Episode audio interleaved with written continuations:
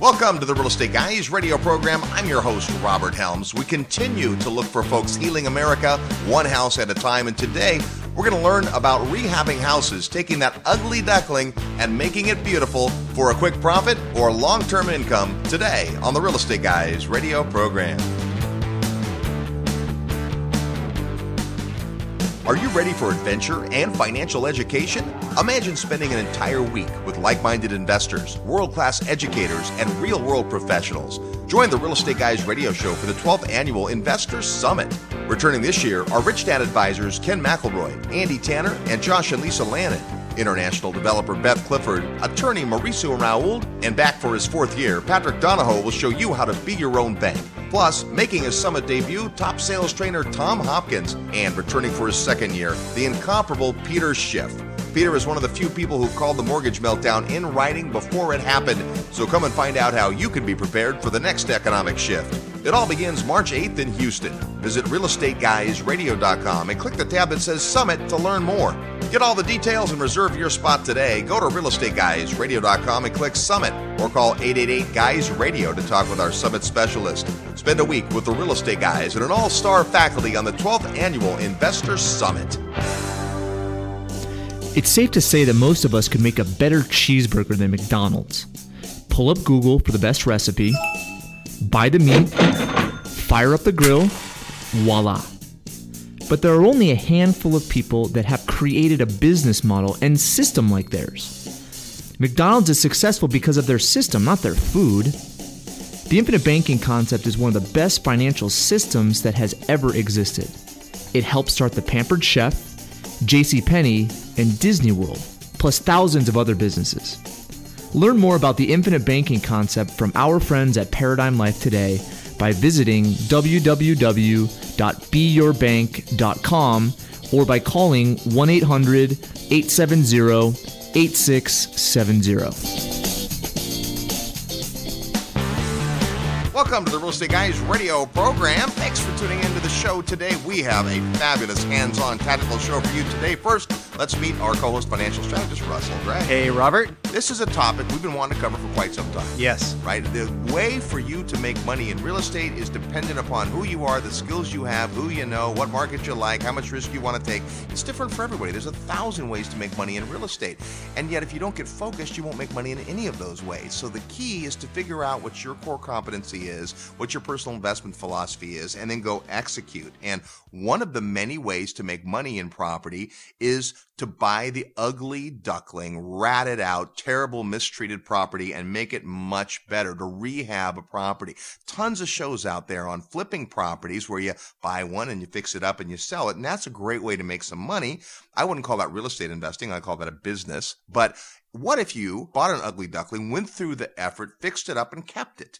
So the idea of being able to add value to real estate is one of the great ways to create wealth. Yeah, we call it forcing equity. And in a flat market, it's a great way to make sure that you've got some value because when you, you know, buy property, especially if you use financing and you're in a relatively flat market, the only way you're going to get out with your equity intact if you decide to exit is you have to have at least enough appreciation to cover your exit costs. Forget making a profit if you're going to hold it for cash flow, right? But if you go in and you buy it below market and you force equity into it so that you're already in an instant equity position because you put it there, even if the market's flat, that can work out real well. Of course, what we're seeing today is the real estate market asset value price wise is improving. Yeah. And so it's attracting even more people because there's still distressed inventory out there. Banks are still working their way through foreclosures, especially in the judicial states. And because of that, the inventory comes in and it puts a little bit of a drag on the market. Yet we have growing population. We know builder confidence has been improving. And even though interest rates have crept up a little bit, they're still extremely low and the numbers still make a lot of sense, especially in the better price market. So flippers are coming in going, Hey, I can buy this distressed inventory. There's still buyers in the market that can get loans and consumer lending is actually loosening up a little bit. And so all of that paints a pretty rosy picture for people who want to buy the ugly duckling, fix it up, and then put some cash in their pocket or keep the equity in the property and hold it for cash flow. Well, so before you long term buy and hold investors tune away from this show thinking it's all about flipping houses, there's a bigger picture here. Our guest today rehabs more than 100 houses a year. So he kind of knows what he's doing. He's been in the business for more than 10 years. This is a significant guy to learn from. But if all you're ever going to do is buy, say, a turnkey house or buy a property you're going to keep for 20 years, you're going to learn a ton about the process from going through today's show. So this isn't just for people who want to do the fixing up. It's kind of like I want to know enough about the way my car works so it, you know, don't get taken advantage of by a mechanic. I don't want to be able to fix the car myself. So by hanging around on the show today, you're going to get some of the nuances of what it takes really from a tactical street level to get a property up to the shape it needs to be and how you can create income. We're excited to have our good friend Terry Kerr on the program. We're going to talk about rehabbing those ugly houses and making them beautiful, healing America one house at a time today on the Real Estate Guys radio program. Stay with us. My life changed when I learned how to invest in real estate. Hello, this is Tom Hopkins, and you are so lucky to be listening to The Real Estate Guy. And welcome back to the Real Estate Guys radio program, the number one downloader podcast on real estate investing. Today, we're talking about how do you rehab a house, and it's some practical, tactical stuff. Please welcome back to the Real Estate Guys radio program from Memphis, Tennessee, Terry Kerr. Hey, Terry. Hey, how's it going? Thanks for having me. Always a pleasure to have you, my friend. You've been very busy these days. I have been very busy. Business is good in Memphis. Yeah, 100 houses uh, this year. That's a ton of houses to rehab. And, and, you know, the average person who looks at doing a rehab is daunted by how much work it is. And so what we're hoping today is you can kind of break down the, what's involved in that. And, and I guess take us back to when you first started, because when you first started looking at that first house, you were in the position many of the listeners are today who are thinking about this. Yes, absolutely. The first house that I bought was a house that I just bought to fix up and move my family into. Uh, so I learned a ton. It was very painful, uh, but I learned a lot of valuable lessons. And uh, a couple of months into the rehab, I decided that that's what I wanted to do uh, to do for good. So uh, I learned how to fix these houses up with my own two hands, but I quickly found out uh, that that was not my forte, and I needed to hire folks that knew a heck of a lot more about it than I did. Oh, stop there! That is such a piece of gold because there are folks who are listening who have skills. Maybe they're in the trade trades. Maybe they work for somebody else in construction to go, wait a minute, I could be doing this on my own account.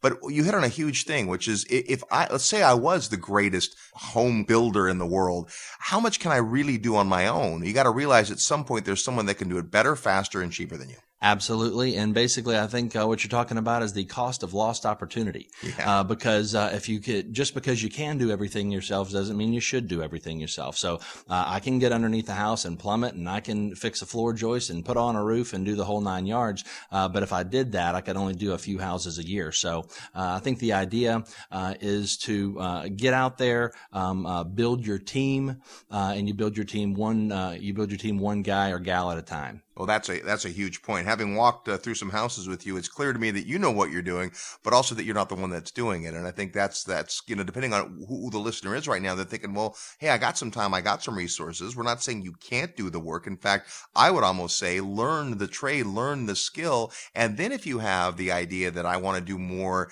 in in my portfolio or even for other people, so you've got to build that team. Absolutely. What I would suggest to the listeners out there that are considering rehabbing and flipping or rehabbing and holding their first house is I would consider doing what I call the Saturday powwow. Uh, what you do is you get up on Saturday morning, uh, or it can be a weekday morning before you go to work, go to Lowe's or go to your local big hardware store, show up as soon as the doors open. Because if you do, the folks that are going to be coming in there, the electricians and the HVAC guys, the floor guys, these are the go-getters getters. That's who you want to work with. You don't want to try to get the absolute lowest quote uh, because uh, uh the the lowest quote is almost always not going to be a, a good quality of work and probably take longer to do it. Absolutely, absolutely. Uh, so what I'd suggest is go in early, um, uh, find yourself three electricians, three HVAC guys, three roofers, three flooring guys. And then really what you're looking for is you're looking for your crew leader, which is the handyman that's going to do what I would call 70% of the rehab. Uh, you need a separate roofer. You need a separate electrician. You need a separate HVAC guy and you need a separate, say, carpet or hardwood guy. But besides that, your crew leader is going to be the guy or gal who runs a team of probably two or three helpers, I'll call them. And you're looking for a hands on crew leader. You're not looking for a crew leader who's going to point and tell other people to do the work. You want somebody who's going to get in there and do it themselves. And uh, you're not looking for a general contractor. If you're going to be rehabbing these houses, you need to be the GC. You, and so being the general contractor means you're hiring out all the tradesmen. Well, when you find your uh, your crew leader, I'll call them. Your crew leader is going to be doing uh, putting up cabinets, doing the sheetrock, the uh, the baseboards, and the trim. Uh, they they may even be installing the light fixtures and ceiling fans. That's not necessarily something uh, an electrician uh, would be doing for you, but by doing the Saturday powwow, if you get all these tradesmen together and then you go out and you have them show up on a Saturday, let's say, uh, uh, at the property that you're that you're wanting to rehab. You haven't even made an offer on it yet. You get everybody to show up maybe in 30 minute increments and tell you what they would do to the property and why they would do it the way they would do it. By the end of the day, you've gotten so educated because you've talked to two or three of each of these tradesmen. By the time uh, the the third roofer comes through, you're going to be speaking roofing lingo, and that roofer's going to know, oh, this guy's no dummy, this gal's no dummy. Uh, they know what's up, and you're going to get better quotes, and that's the way to start it. Wow, what a huge idea! I wouldn't have thought of that in a million years. All right, so you're going to find the person that's up early in the morning, the person who's actually doing business, or they wouldn't be there, right? And get those quotes and those ideas. Is how, if I'm starting out, do I pay a person like that? Is it just a vendor relationship? Am I looking for more of a partner? Is it some kind of cost plus? What's the what's the way I start out? Here's how you do it. Um, you're not looking for a partner. Uh, you're looking for your uh, electrician or your handyman who's going to be doing, say, 70% of this uh, of the rehab work. Right. You're looking for a labor only quote. You're looking for a material estimate but you're looking for a labor only quote. Okay, so the idea is you would go buy the materials necessary, you'd pay them for their labor, basically bidding the job. Absolutely. Right. And and that does and that's not to say that you got to load up 40 sheets of plywood on the hood of your BMW. But if you are getting a labor only quote, there's no way for that contractor to be able to lump the labor and material together to hide exactly what the deal is. And if you want to break it down to brass tacks, what you can say for a piece of work is you could say, okay, Mr. Handyman, um, uh, I need you to re-sheetrock this room. Uh, how much are you going to charge me for it just for the labor. They may say, well, I need um, uh, 1200 bucks to, to re-sheetrock this room.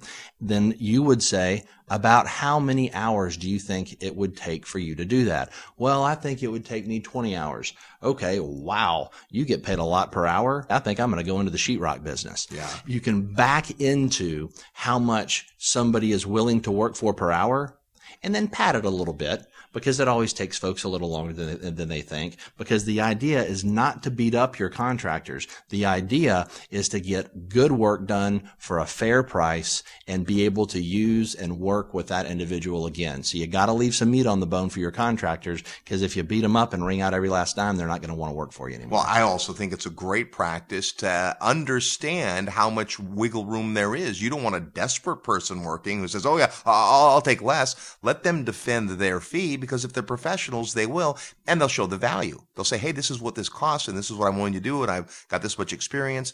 And, and again, you made a great point at the beginning, which is you don't want the low cost leader. The guy who's the cheapest is maybe the less skilled, maybe the most desperate, maybe has urgent financial needs that are going to create drama in your project. And probably, even if they cost you one extra day, time is money in the rehab business. Absolutely.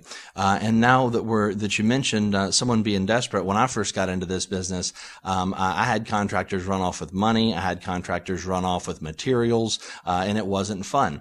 Um, don't let your contractors get ahead of you in the money. They're going to say, okay, well, I need a third up front to start. No, that's not part of the program. Right. Uh, you need to see a significant amount of work done. If someone's going to start on a Monday, they don't need to be getting paid until till Friday. Uh, so see how much work has been done, um, and uh, and give them a little bit of a draw, but don't let them get too far ahead of you. All right, this is great stuff. So we have a crew leader, and they're going to do maybe seventy percent of the work, and I, I love that because it's hands on, and they're going to really understand the the process.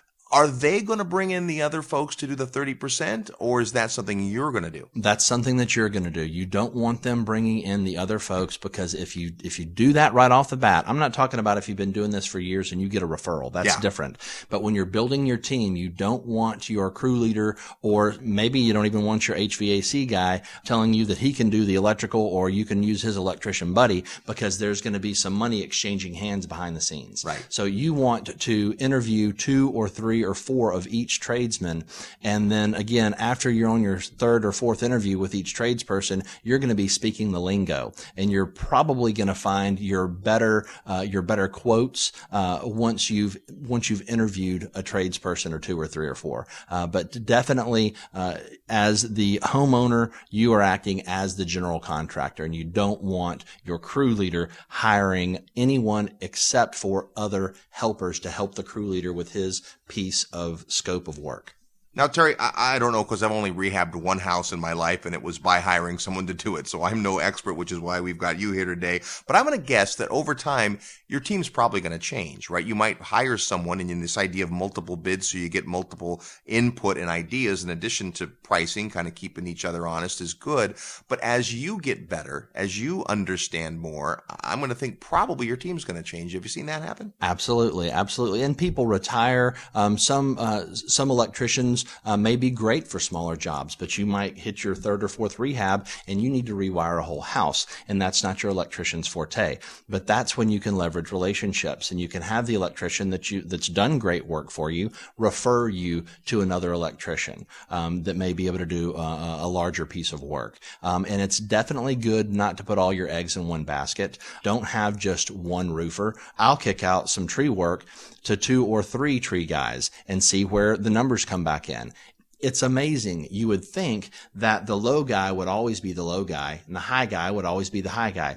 It's not that way. I can't tell you why. I just know it's not. Wow, interesting. Well, yeah, like seasonality and what other jobs they're working on, how hungry they are, and, and all that, and and maybe their level of expertise as they get better and refined. I think part of this is also if you're just planning to do one house a year, that might look different than your story, right? You started out in your own account and investing by doing a house that wasn't just going to be the house you were going to live in, but one you'd keep as a rental, and another one. Before long, you figured out, well, to get some some capital together, I better sell some of these houses. And so as your production level got bigger, there wasn't going to be one crew leader that could do it all. Absolutely not. So uh, right now, I've got five guys that are doing HVAC for me. I've got three guys that are doing electric, two guys uh, doing carpet work, three tree guys, and so on and so forth. So, but uh, in the early stages, um, you're just looking for one good tradesperson per trade, but then have you a backup in there because whenever your uh, electrician is tied up on a long time job, you do not want your job to lag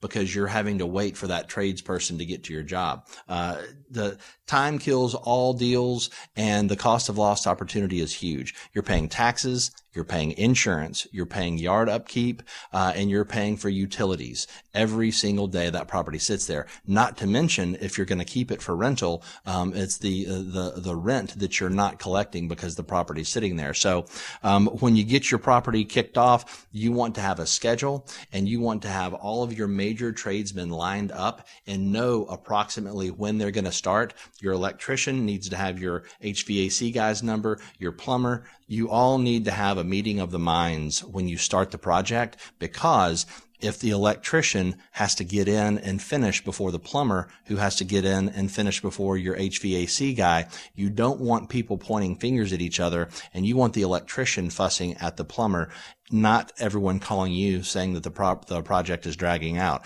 And if you want to, you can even put a penalty and a bonus structure in place. So if someone finishes a job a couple of days early, they get an extra 50 bucks a day for finishing early. And if they finish late, that costs them 50 bucks a day. And that's a good way to keep your project on track. Yeah, because time is money in this business. And, and if you are listening to this as a long-term buy and hold investor, you may not think of this, you know, we think of vacancy as the time it takes between, you know, turnover and getting the next tenant in. But in this case, the, the minute that I close in the property, I've got a long time until I get that first rent check. And the more I can shorten that, the better my whole return is going to be. So you want to have the work be done well, but it's also got to hit the timelines. And you're talking about assembling a team but where perhaps the players have never played together. And so that's a little bit of herding cats, isn't it? Absolutely it is. And that's your job to be the grease and to make sure that everyone gets along, everyone plays nice, the keys stay in the key box. So when your HVAC guy shows up, he can get into the property.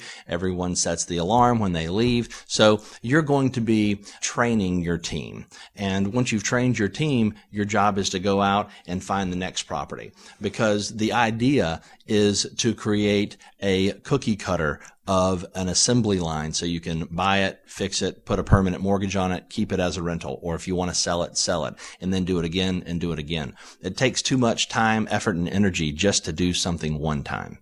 Our guest is Terry Kerr. We're talking about hunting down great deals and rehabbing properties for profit by force and equity. Lots more to talk about today on the Real Estate Guys Radio Network. Real estate investment advice right in your mailbox. Sign up for the free Real Estate Guys newsletter at realestateguysradio.com. Do you know what city was ranked number one on Clear Capital's list of highest performing metro markets just this February? It was Atlanta, Georgia. Hey, this is Ken Corsini with Georgia Residential Partners. If you haven't heard, Atlanta has just begun an incredible road to recovering real estate values. With an unprecedented demand from investors and a shrinking supply of inventory, properties in the Atlanta market are poised for tremendous growth over the next few years. At Georgia Residential Partners, our mission is to help as many investors as possible buy turnkey cash flowing properties in the Atlanta metro area with as little headache as possible. With conventional and non conventional financing available, we can help just about any investor in any number of situations buy residential properties in this market. Check us out online at gainvesting.com or call our office at 770 924 5450. Don't let this window of opportunity pass you by. When it comes to positive cash flow, it's essential to keep expenses and vacancy low. Wouldn't it be great to buy a brand new rental house with a builder's home warranty and a strong jobs market? Now you can. Discover the Build to Rent program from Texas Investor Homes. Buy a brand new rent ready single family home in the top job creation market in the U.S., Houston, Texas. Our friend Ron Black has prepared a short webinar with all the details. Send your email request to build to rent at realestateguysradio.com and we'll send you the link. That's build to rent at realestateguysradio.com or visit the resource section of our website at realestateguysradio.com.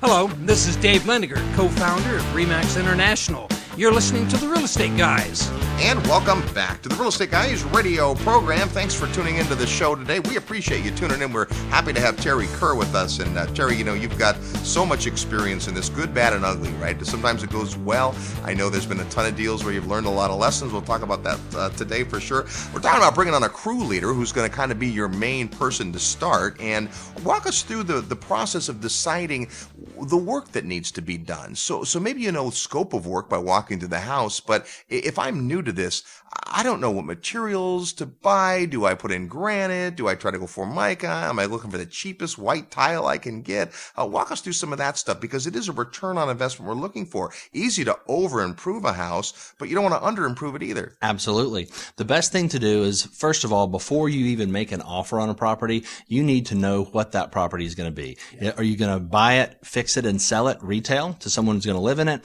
Um, are you going to buy it, fix it, and keep it for a tenant? Once you figure out out which which direction you're going to go. Then go out and educate yourself on properties in the same neighborhood. Don't go across town. Look at the properties that are for rent in the same neighborhood and property managers are cool. Um, if, if you're going to have a property in their neighborhood, give them a call. Say, Hey, I saw the places for rent. I've got a property around the corner that I'm getting ready to rehab. I'm really wanting to do a good job. Uh, would you mind letting me see the inside of the property? You'll be surprised. If you ask for help, people will help you.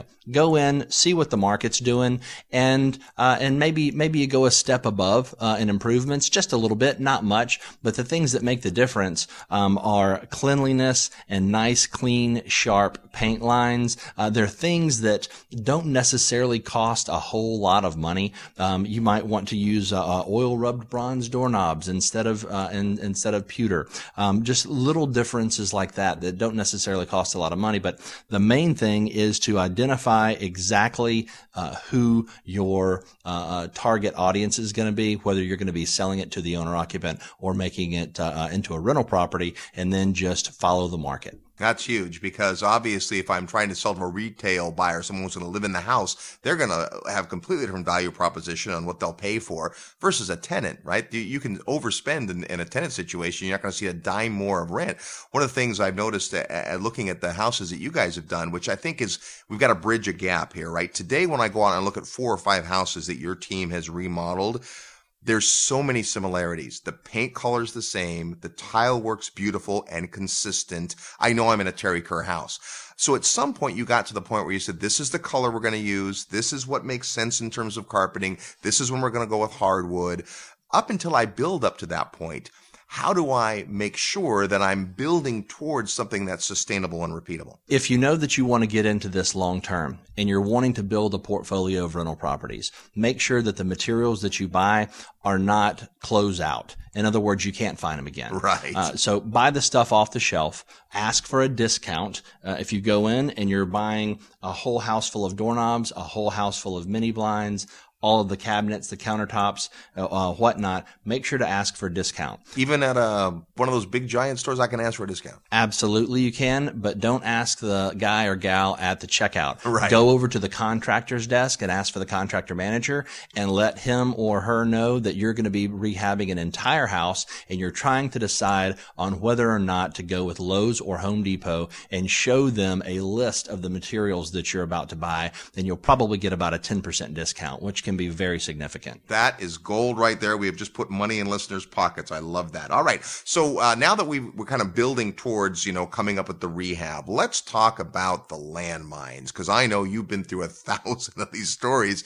where it doesn't always go as planned and so forth. So what are the kind of the most common mistakes that you think people make in this venue? Not doing their due diligence before they buy the property, not getting enough estimates from their contractors and not having a firm quote from everyone before they start.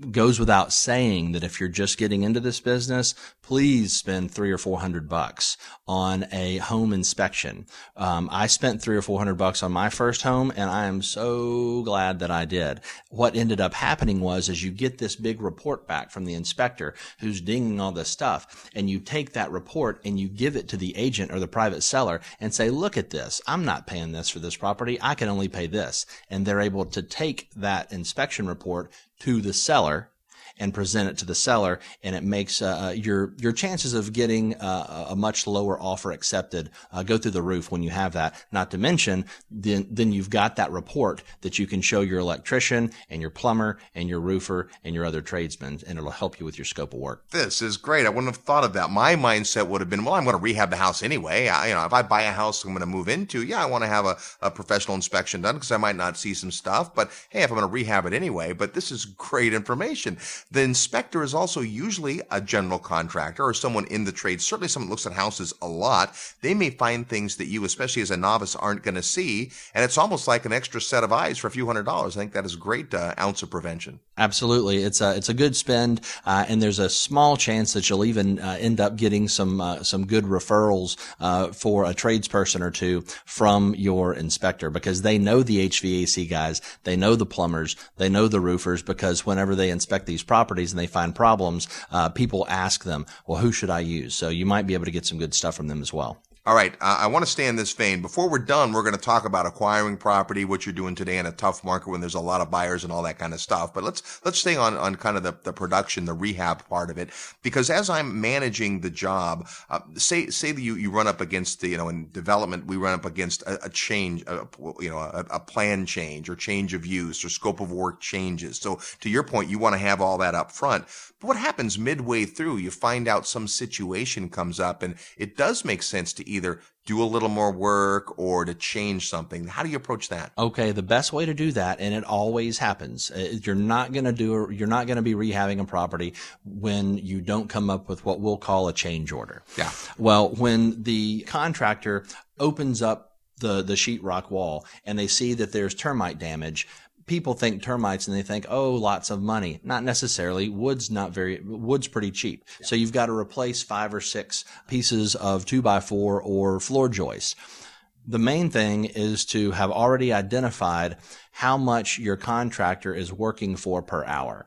So if it's your general handyman and he or she says that it's going to take 100 hours and they want 2500 bucks for the job, you know they're willing to work for 25 bucks an hour. Yep. You run into the change order issue and you say, uh, "Hey Susie, uh, how long do you think it's going to take you guys to rip this stuff out and replace it, including drive time to the hardware store and gas money and whatnot?" You want to make sure it's worth their while, but that you're not getting taken advantage of If she says it's going to take six hours, then you know exactly how much to pay. All right, good stuff. So once I'm in the process of this and it's moving along and I've got, you know, my, my teams are working and they're coordinating and all that, I'm driving towards being rent ready right? That's kind of the thing. If I don't have a relationship with a property manager, I don't know the market in terms of what the rent is, and I'll have done some of that due diligence ahead of time. But at what point do I start thinking about renting it out? I'm not going to wait till it's all done and then put an ad in. At what point does it make sense to start looking for either property management solution or tenants?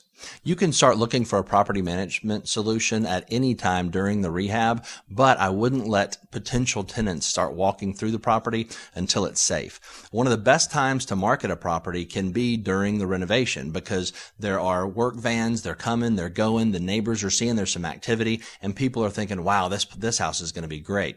So it's a good time to market the property, but you don't want to market too soon. And the reason is because usually tenants that are looking to move, they've got, say, a 30 day window of Right. when they're wanting to move. And if you start marketing too soon, you're going to have people that would love to have your property, but you're not going to be finished with the rehab soon enough and you're going to waste your time in theirs too. So we like to use two weeks. So at about the two week mark, we're going to pop signs in the yard and we're going to start marketing the property for, uh, for rent. Uh, we have a website that folks can go to and check it out, but you don't have to have that. Have a flyer box out front. Um, for a couple of bucks, put some flyers in there and describe the amenities, how much you want for the deposit, if there's a pet deposit, and some other things that you have gleaned from other properties uh, in the same area through other property management companies. So the idea is not to reinvent the wheel, but to just follow the market and see what other folks are doing because they've already stepped in the landmines. Now, one of the things I learned from being in your office is that you guys regularly keep right there in your office a certain amount of supplies of the things that are regularly going to have to be replaced or repaired or so forth. And so as I'm rehabbing a house with an eye towards it being a long-term rental, what are the things I need to keep? A gallon of paint, certain material. If I'm just going to, you know, typical guy is going to come in and do the job and then clean everything out and you're done. But I'm going to keep the house for 10 years. What are the things I need to be thinking about there? you need to make sure to keep a few pieces of ceramic tile. Uh, if uh, if you're rehabbing the house and uh, you're going to be using a specific paint color, make sure to keep that paint on hand because when the tenant moves out, uh, you want to make sure that if that paint color's been discontinued, you can take that gallon of paint and have it matched so you can touch up instead of repainting. So uh, hang on to a carpet sample, hang on to a piece of ceramic tile for the floor, hang on to the ceramic tile for the wall, um, and so uh, when the next property comes around that you're going to rehab, you can uh, you know you use the same materials, but the main thing is when the property turns over and your tenant moves out, uh, you've got all that stuff to make repairs with. All right, good stuff. We're talking about rehabbing a property, whether you're going to turn around and sell it or keep it in your own account. We'll visit more with Terry when we come back. Also, we'll clip a real estate trivia, your chance to win a prize next. You're tuned to the Real Estate Guys radio program. I'm your host, Robert Helms. Live nationwide. You're listening to the Real Estate Guys. Find out more at realestateguysradio.com.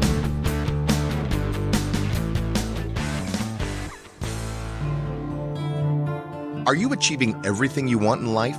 What if there was a time tested way to ensure that 2014 is your best year yet?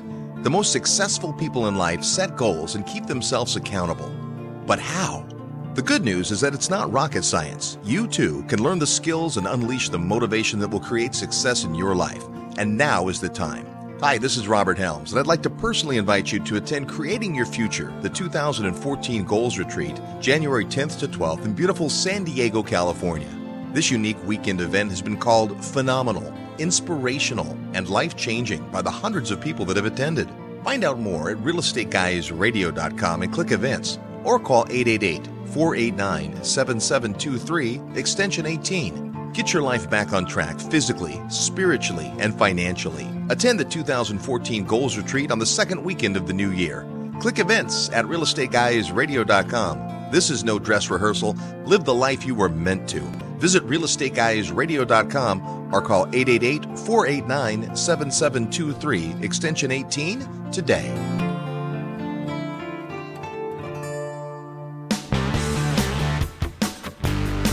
Hi, this is Anthony Melchiorri from Hotel Impossible, and you're listening to The Real Estate Guys. Welcome back to the Real Estate Guys radio program. Thanks so much for tuning into the show. Great to have Terry Kerr with us. We'll get more nuggets of wisdom on rehabbing. Before we do that, let's play real estate trivia. Your chance to win a prize by knowing today's real estate trivia question. And if you can quickly get your email to us once you hear the question or know the answer, send it to trivia at realestateguysradio.com. Trivia at realestateguysradio.com. You'll have a chance to win a brand new copy of the ABCs of Real Estate Investing by our good friend Ken McElroy, a wonderful book on all types of real estate investing, not just rehabbing as we're talking about today, although Ken has done his share of that. That is the prize. When you hear the question and think you know the answer, or you just want to take a guess, just quickly get the email to us, include your name and your mailing address so that we can send you Ken's book if you're the winner. Trivia at realestateguysradio.com is the email address. Before we give you the question for this week's trivia contest, last week we asked this What country has the least expensive gasoline?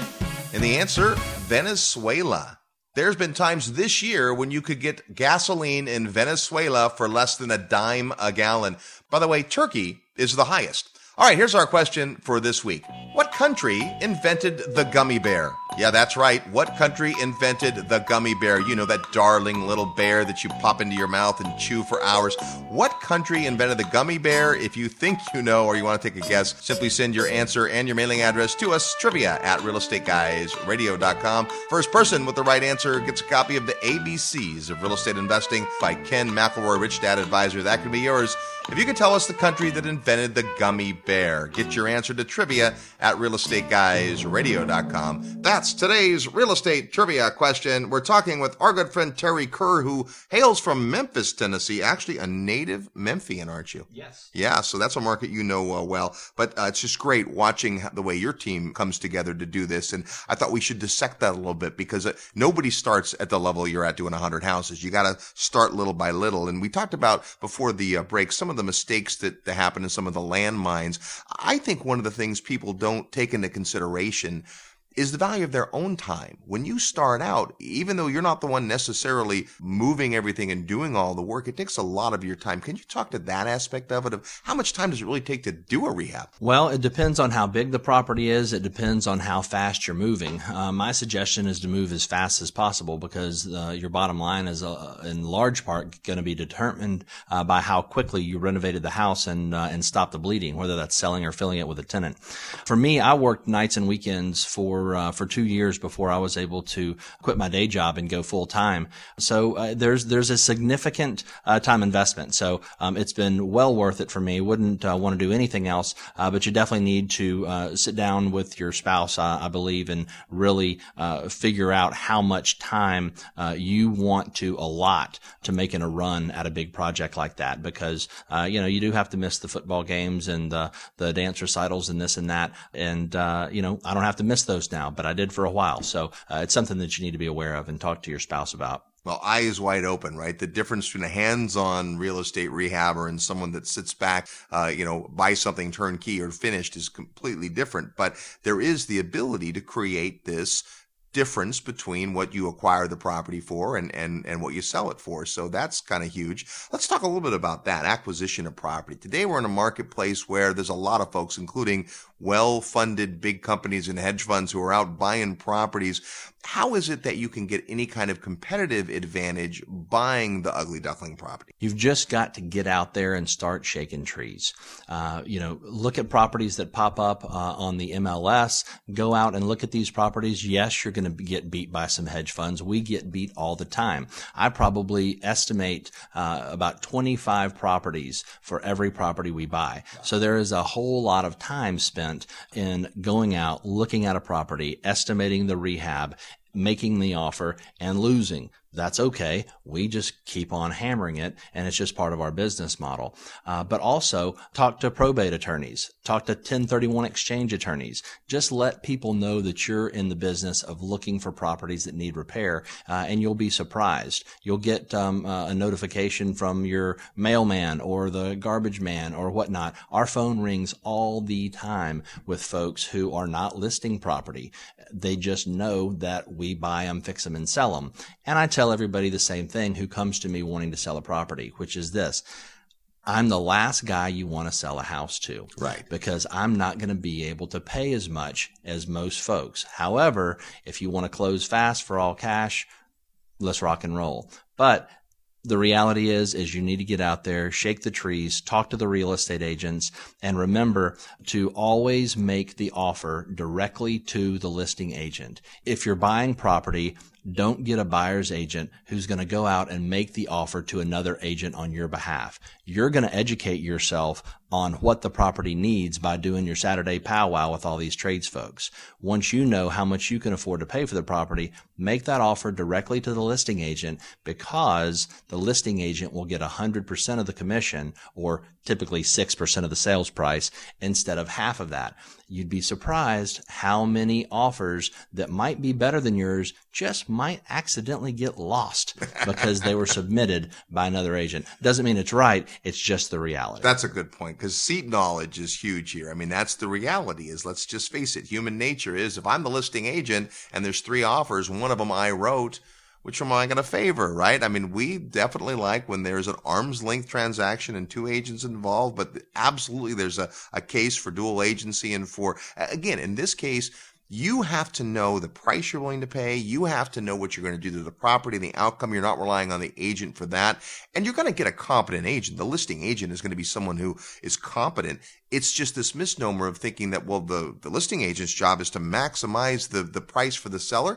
Kind of, but really their job is to make the deal happen. Absolutely. And your agent, if you hired an agent to help you hunt down deals and find them, they get paid regardless of how well the deal turns out for you. So don't think that by hiring an agent to help you go find property that they're going to be doing your due diligence for you. That is your job and your job alone. And the best due diligence is, is to find out what the properties are selling for, find out what they're renting for, and then get your contracting guys in there to give you the bids and then you back into your offer. Let's talk about one of the other realities of rehabbing, and that is this. If, if I buy a finished house with a tenant in it, then financing is going to look pretty traditional, maybe 20% down if I'm qualified and so forth. If when I'm buying the ugly duckling house, it's probably at a price that's below what any lender would lend at. The collateral's not going to be adequate. The appraisal, you're not going to even do an appraisal perhaps. You're going to really have to operate on cash, which means you need cash for the rehab. You need cash for this time we talked about, the property taxes and the insurance and the utilities and the things that are, that are going on, whether or not there's a tenant and all that. How well capitalized you need to be to do a rehab? You need to have more money than you think you need. Yeah. Because you need to figure on the learning curve. You need to figure it's going to take you longer than you think. You need to figure on some oops along the way uh, with some additional costs in the rehab. And you need to know where the back door is before you go through the front door. And what I mean by that is if you're going to keep this property and even if you're planning on selling it, I suggest that you get qualified by a mortgage broker that specializes in long-term investment financing because the last thing that you want to do is borrow money from a private lender or a buddy or whatnot or tap your home equity line of credit, however you're going to get your funds, rehab this property and plan on putting it into your portfolio to keep the property and then you can't get financing. So uh, uh definitely make sure to do that uh, before you start doing anything. Now, quickly, uh, in the time we have remaining, I also want to pick your brain a little bit about property management because this is arguably the thing that that makes the execution of your strategy work. Having competent property management, and that's also a business you kind of have entered by default, right? Managing your own portfolio for a long time, and then agreeing to go ahead and manage the clients who bought houses from you, their property. Because again, you know that property, you know that tenant base. What are some of the things I need to know to hire a property manager? Wow. There are a lot of things that you need to know to hire a property manager. The main thing is, is you need to know if the fees that they're going to be charging are in line with the market. What's the percentage of the rent that they're going to keep? Are they going to require a whole month's rent as a placement fee when they put a tenant, or is it just a half a month's rent? Are they marking up the repairs, or are they just doing a straight pass through? If they're just doing a straight pass through, Can you take a look and see how much they charge to have a water heater installed? How much do they charge to have a toilet unstopped? These are things that happen every single day and every single week. So if your property management company is unwilling to show you how much they've been paying their tradespeople and the invoice that they are charging the other owners that they're managing for, then you need to keep on moving. Let's talk real quick about Memphis. It's a great market, and we've certainly had a, an awesome time coming there for field trips. It's uh, captivating in so so many ways. But what are you seeing in terms of of the marketplace in terms of stability of tenants? Are prices going up there? We hear, you know, Memphis was named the number one market in terms of cap rate return in the Wall Street Journal. That's had to put some spotlight on the market. Uh, what's what's been happening in your market? Sure. Uh, in Memphis, it's just sort of steady as she goes. Uh, Memphis has never had a drastic appreciation, but we've always been nice and steady, uh, and that continues. Uh, prices have ticked up just a little bit, but rents have ticked up a smidge too. Uh, so the return on investment is the same as it's been ever since I got into this business about 12 years ago. All right. Well, this has been so great. We really appreciate you kind of opening the kimono and explaining, you know, eyes open. This is uh, what has to be done. I know we could go on for hours about this, but it's been, uh, there's been some great nuggets today and uh, can't wait to hear what uh, people think about today's show. Thanks, Terry. Thank you very much. Terry Kerr is with Mid South Home Buyers. We'll tell you what Terry does and how you get a hold of him when we come back. You're tuned to the Real Estate Guys radio program. I'm your host, Robert Helms. Need help with your real estate investment portfolio? Check out the resources page at realestateguysradio.com. Are you ready to profit in paradise? Hi, it's Robert Helms, and if you think real estate investing means tenants, toilets, and termites, think again. Located just a short plane ride from the U.S., a virtually untouched paradise awaits the beautiful country of Belize. When you go to Belize with the real estate guys, you'll spend four fabulous days discovering one of the most intriguing real estate markets I've ever seen. With its jungle rainforests, pristine beaches, and 81 degree turquoise water, Belize is one of the most beautiful places on earth. Plus, it's considered one of the top seven tax havens in the world. And why U.S. real estate continues to drop, Belize property is on the rise, and many experts think the best is yet to come. But don't just take my word for it. Come experience Belize firsthand at our upcoming investor field trip. When you join us, you'll discover the many reasons we love Belize, like tremendously undervalued beachfront land, super low taxes, ease of doing business, and so much more. Get the details at realestateguysradio.com.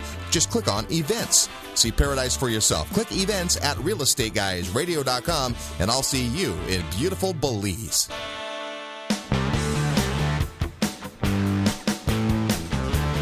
Hi, this is Kim Kiyosaki. I'm the author of Rich Woman, and you are listening to The Real Estate Guys. And welcome back to the Real Estate Guys radio program. Always great to get around Mr. Terry Kerr. It is. It's al- it's always great to get around people that uh, live, breathe, eat, drink, sleep, and are completely focused and immersed uh, in a very narrow niche.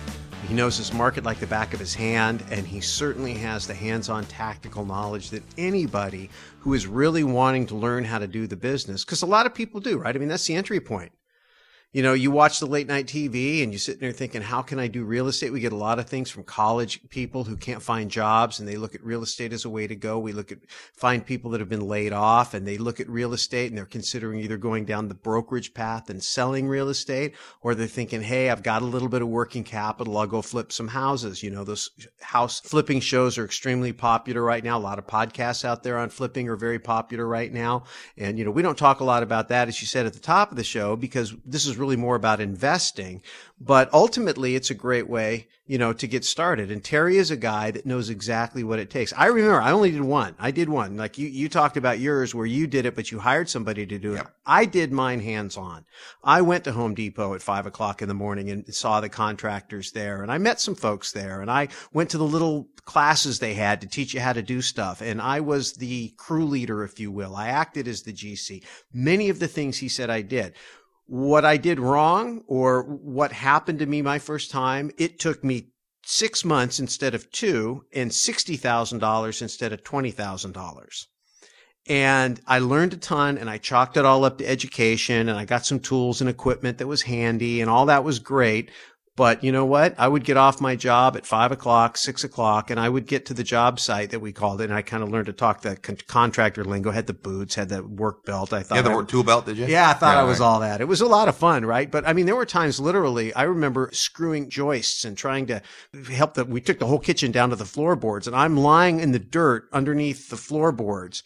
uh, looking up at the ceiling, which wasn't there either, you know, right through the floor to the ceiling and falling dead asleep and waking up like two hours later. And I got to go to work the next day and I'm asleep in the dirt, on the ground, under the floorboards in this house I'm rehabbing. And why don't you do that anymore? Oh man. like I said, it was a great education. I learned how to sweat copper pipe. I mean, it, I learned a lot. It was great and I don't regret it at all. But you know, anybody that thinks that's investing, that's like saying I'm going to buy stock and then I'm going to run the company starting in the mailroom, you know, all the way up to the janitor and all that. You know what I mean? It's just, you have to understand the difference. So good practical stuff today. And I just appreciate Terry being open enough, right? He's a guy who's always willing to share. In fact, I know that he's uh, speaking uh, in uh, his local community into the investment clubs into the groups of people that do what he does because he's a pro. Right? Terry's business model, and obviously if you hear our show, you probably notice that he's an advertiser on our program. Right. Now, rather than come on today and talk all about his program and what you can buy from him, and no, his whole thing was about giving value. And these are practical techniques. Nothing would make Terry happier than you going off and doing the thing and get excited about real estate and rehabbing. If it's too much for you to do, well, then his solution is turnkey properties and, and what he has done since the beginning. And we didn't really tell the story because we've told it before. It's been a few years. You might go back into the podcast archive and check out his story. He started just rehabbing houses, sold a couple to, to make money to rehab one he could keep. And then he would rehab a few, keep one, rehab a few, keep one. Essentially, he's still, still doing that today, 10 years, 12 years later. I, I think that actually brings up a bigger topic I'd like to take just a quick second to address. That is how we operate the show, what the show is all about, right? Our show is about ideas, information, perspectives, giving people access to people like Terry or Frank Holmes or Robert Kiyosaki or Peter Schiff, people that are down in the trenches making money every day, people that are looking at the macroeconomics from the highest possible level. We want to bring those ideas to the listening audience. But when people say, okay, now I want to do something, how do I get connected? And so the show is almost like a virtual trade show. You know, you go to classes, you learn, but then you can plug into what we call our resource network where the people who financially support the show, because you're not paying to listen to the radio show or the podcast, right? So we have to get paid somehow and we get paid by the sponsors, like any radio show out there that does business. But everybody in the resource network is handpicked because they do something very specific that fits the things that we talk about that are in markets that we like you know, we don't talk about what we do personally, but we pick markets that we like and people that are there and we find great people and we like to highlight them. We get a lot of people think that's a lot of great value. I think it's a great value. We've created something I know when I was on the outside of the real estate business looking in that I wanted to have. And we're very proud of what we've done. We're hoping you get a lot of value of it, and it really helps us a lot when you engage with our sponsors. So we appreciate that. My takeaway from this amazing a bit of information, those gold nuggets, are you know what? I'm just going to have Terry do it, right? yeah. I mean, I, you watch him walk through a house in, in two minutes, he'll know how much money to spend. He talked about bidding 25 houses. How? He's done it so many times that it's hard to surprise him. Well, he's a, he's a relationship guy too, and he's been with us forever, and we never get any bad feedback on him. Quite the contrary, actually. So uh, good stuff. If you want to go out there and learn how to rehab, we would absolutely encourage you to do that right to the point where you say too much for me. Uh, I'll let somebody else handle that. Or maybe you're going to be the next all star Terry Kerr. We'll see. Until next week's show, go out and force some equity to happen. This episode of the Real Estate Guys radio show is brought to you by Paradigm Life. Powerful cash management strategies using life insurance. Learn more at beyourbank.com. Mid South Home Buyers, low cost, turnkey cash flow properties in Memphis, Tennessee. Corporate Direct, asset protection strategies for real estate investors from attorney and rich dad advisor Garrett Sutton. Find these and other great companies under the Resources tab at realestateguysradio.com. To learn how you can expose your product or service to the Real Estate Guys audience, call 888 489 7723 Extension 4. That's 888 489 7723 Extension 4. Or use the feedback page at realestateguysradio.com. Thanks for listening, and we'll see you next week right here on the Real Estate Guys Radio Show.